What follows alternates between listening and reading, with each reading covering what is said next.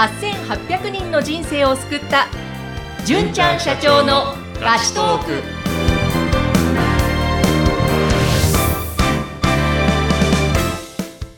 こんにちは。スピーチ株式会社代表の尾崎と申します。こんにちはフリーアナウンサーの山口智子ですえ尾崎さん、番組スタートいたしました、そうですね。ねよろしくお願いいたします。よろしくお願いしますしかも、はい私たちも今初めてお会いしたというそうですね。はじめまして。このフレッシュな感じではいスタートしていきたいと思いますが、はい。あのちょっとね最初に、まあ、尾崎純一郎さん、はいお名前そうなんですが普段純ちゃんって呼ばれてるとちょっと噂に伺ったんですけれどもはい、そうなんです。えっ、と、友人からも、社員からも、大体みんなから純ちゃんって呼ばれることが多いです。社員の方からも純ちゃん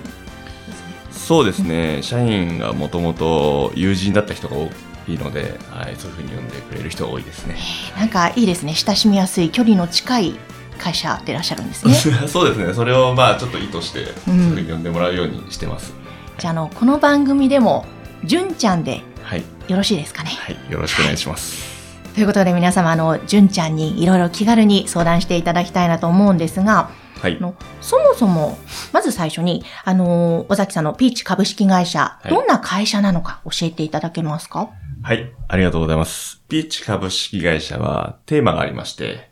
で、それは、えっ、と、関わった人と共に豊かになり続けたいというテーマがあります。で、その、じゃあ豊かといっても、いろいろそれぞれ人それぞれ思っているものとか、やりたいこと、目標、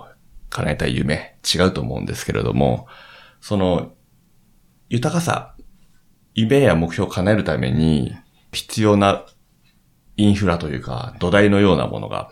ありまして、それをうちの会社ではですね、豊かさの4つの指標と呼んでおります。逆に言うと何かを叶えたいと思った時に、何かやりたいなと思った時に障害になることだったりでもするんですけども、何だと思いますか？何かやるときに障害になることですか？そうですね。これがないからできないなとか、あれがないからできないな、みたいな。いろいろ出てきますね。スキルがないとか、うんうん時間がないとかは、動きたいけどお金がないとか。そうですね。まず一つ目が、その、お金ですね。なんか、例えば旅行に行きたいけども、お金がなくてできないとか、一緒に誰か親孝行したいけども、お金が足りないとか、それこそ最近だと、老後2000万円問題って言われて、でもどうしたらいいんだろうか、というのがあります。で、もう一つがですね、それと同時についになることが多いんですけども、時間ですね。二つ目が時間。何か、例えば、それこそも旅行に行きたいときに、時間がないから行けませんとか、忙しくてなんかやりたいことはできませんっていう方は結構多いと思います。で、もう一個が、最近は特に皆さん敏感になってる人が多いですけども、健康ですね。はい。どんだけお金があって、どれだけ時間があったとしても、健康を損ねてしまったら何もできないということで、その健康もとても大事な要素です。で、最後はですね、あの、人間関係ですね。転職したい方の理由のトップ2ですね。お金と人間関係。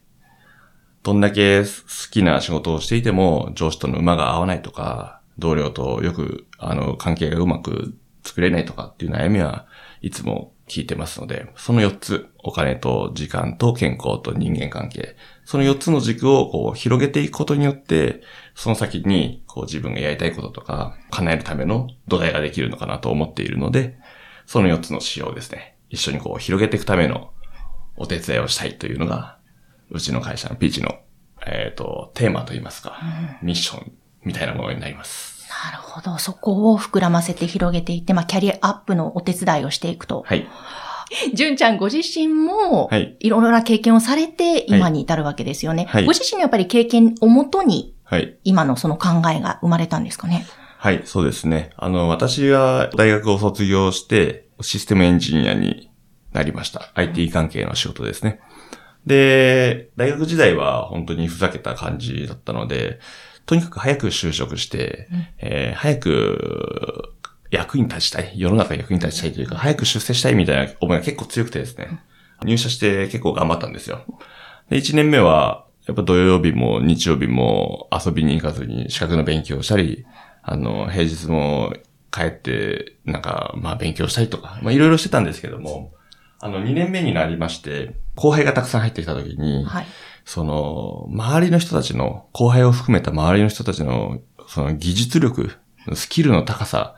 に圧倒されたと言いますか、すごいな、この人たちは、と思ったわけです。はい。僕が IT 業界初めてで、1年目ものすごい頑張ったっていう自信があったんですけども、うん後輩からの質問に答えられないどころか、あの、その意味すらもわからないっていうようなことに直面しまして、はい。IT 業界で、まあ、エンジニアとして、うん。技術者として、ステップアップしていくのは難しいんじゃないかなっていう、ある種挫折なようなものを味わったのが2年目の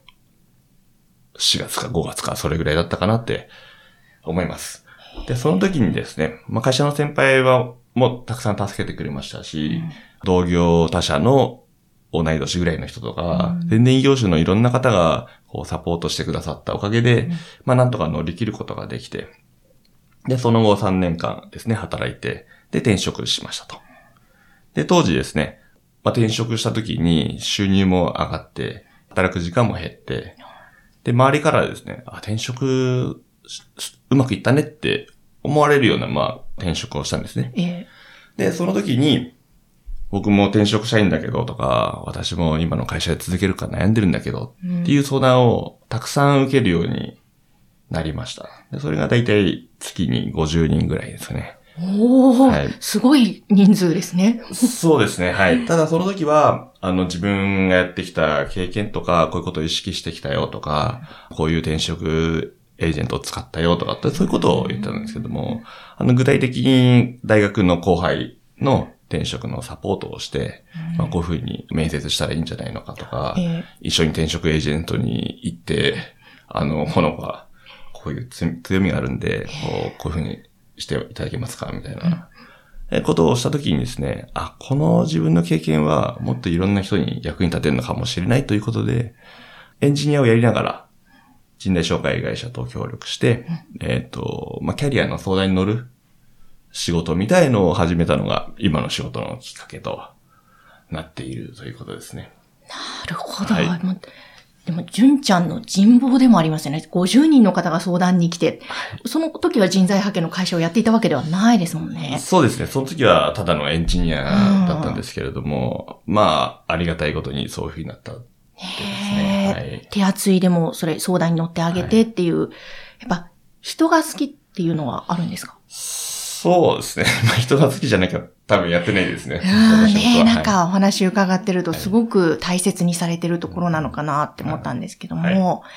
じゃあそういったところを経て今がはいあるということなんですが、はい。あの、今現在ですね、あの、そのやってらっしゃるお仕事を含めて、いろいろこの番組でも発信していきたい思いがあると思うんですけども、はい。この番組でははいどんなことを伝えたいかっていう思いの部分を教えていただけますか？はい。えっ、とですね。よくたくさん相談を受けるのがですね、社会人1年目から3年目ぐらいまでの方が割と多いかなと。まあ、それ以外の方もたくさんいらっしゃるんですけども、うん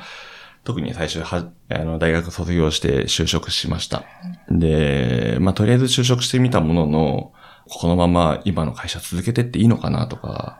あの、周りの人は3年経ったら転職するって言ってるけど、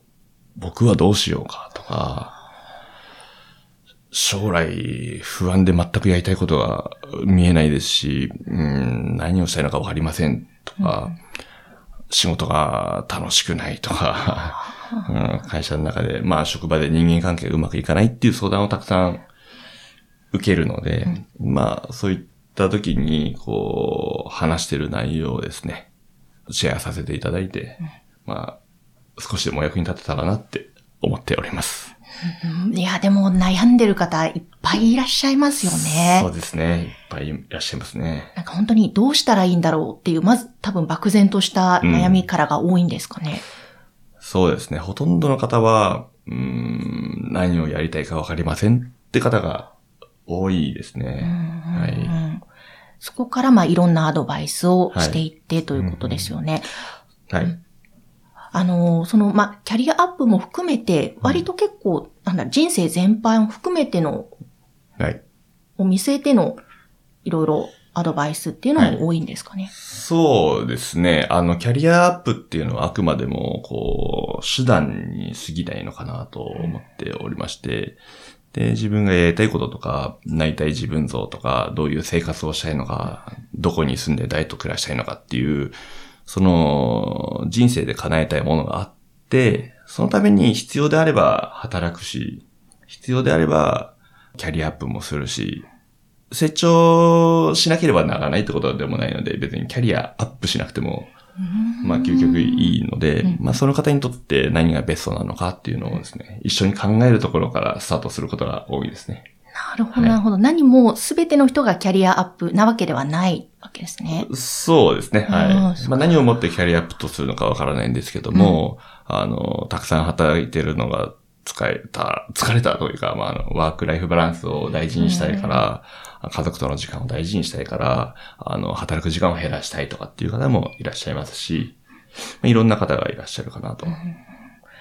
ということは、じゃあ一番最初に相談に来られて、はい。どうしたらいいかわからないで、まあ漠然としたところからはい。ヒアリングをして、はい。どんどんこう、はい。明確にしていくっていうのが最初の入り口なんですか？そうですね。人によってもちろん違います。もうすでに転職先、転職することを決めて、あの、何かいい仕事ありませんかっていらっしゃる方もいるし、僕漠然とどうしたらいいかわからないですと、いらっしゃる方もいますし、はい。はい。おそらくいろんな質問がはいあると思うんですけれども、一番多いご相談内容ってどんなことですか？一番多いご相談内容はですね、なんだろうな。でもざっくり言うと、この先どうしたら良いでしょうかっていうような、はまずすごいざっくりですけども、そういった内容かなと思いますね。例えば、今の会社のまま働き続けて良いのでしょうか、私は将来のためにどんなスキルをつけたら良いのでしょうか？何かやりたいけども、自信がなくて前に進めません。どうしたら良いでしょうか？とか、手に職つけたいんですけども、今何ができますか？とか、そういったような内容が多いかなと思いますね。そういう時、純ちゃんとしてははい、どんなアドバイスから入ってくるんですか、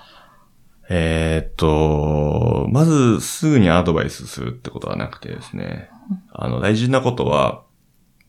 あの、理想のじ、理想の自分を知るっていうことと、あの、現在地を知るっていうことがとても大事ですね。例えば、えーっと、そうだな、ディズニーランドに行きたいとして、どうやって行くのかって知るためには、現在地を知る必要がありますよね。はい。東京駅からだったら、まあ、京葉線乗ればいいし、うん。大阪からだったら、まあ飛行機で来るのか新幹線で来るのかってありますけども、現在地をまず知ること。で、理想の自分でゴールを知ること。うん。で、そのために必要な手段として、あ仕事を知ることがそう、とても大事かなと思うんですけれども、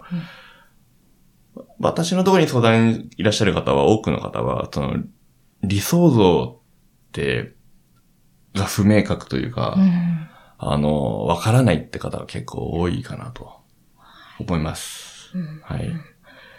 確かにその、本当にどうしたらいいかわからない、理想像がわからない、そういう人には、はい。どうやってその理想を描くようにはい。アシストをされていくんですか、ありがとうございます。えっ、と、いろんなアプローチ方法があるんですけども、そのうちの一つは、理想像っぽい人に会うことですよね。あるほど。はい。例えば、iPhone って、ずいぶん昔に Apple から発表されましたけども、iPhone 発表される前に、iPhone が欲しいって言った人ほとんどいないと思うんですよ。そ そうですね。はい。なぜなら知らないから。はい。はい。で、同じように、あの、小さい頃のなりたい職業はとか夢はって聞くと、まあヒーローとか、例えばお菓子屋さんとかお花屋さんってあると思うんですけども、おぎゃーって生まれた瞬間に思わないんですよ。うんそうですね。はい。うんなぜなら知らないんだから。はい。はい。うんだから自分はどんな風になるかの、なれる可能性があるのかって知るっていうのはものすごい大事なことなので、昔、あの、願望は知識だって教えてもらったんですけども、まあ、知るからこそ欲しくなるし、知るからこそそれになりたいし、そこに行ってみたいと思うので、まず一つ目のアプローチは、知識をつけることですね。うん将来こういう風になれる可能性があるよっていうのを、まあ、いろんな人の話を通してとか、まあ、本を読んで知ること。が一つ目かなと。はい。確かにそうですね。そこを、が見つかると、はい。あ、じゃあどうしたらいいっていうその方法が分かってくるってことですね。そうです。そしてそれが見つかった後に、まあ、自分の現在地を知ることですね。なあ、なるほど、なるほど。はいい、や、まあ、確かにそうやって段階を踏んでいくと、だんだんこう、明確になるし、ワクワクもしてね。きますね。えということで、ちょっと今日は、その、純ちゃんはい社長の、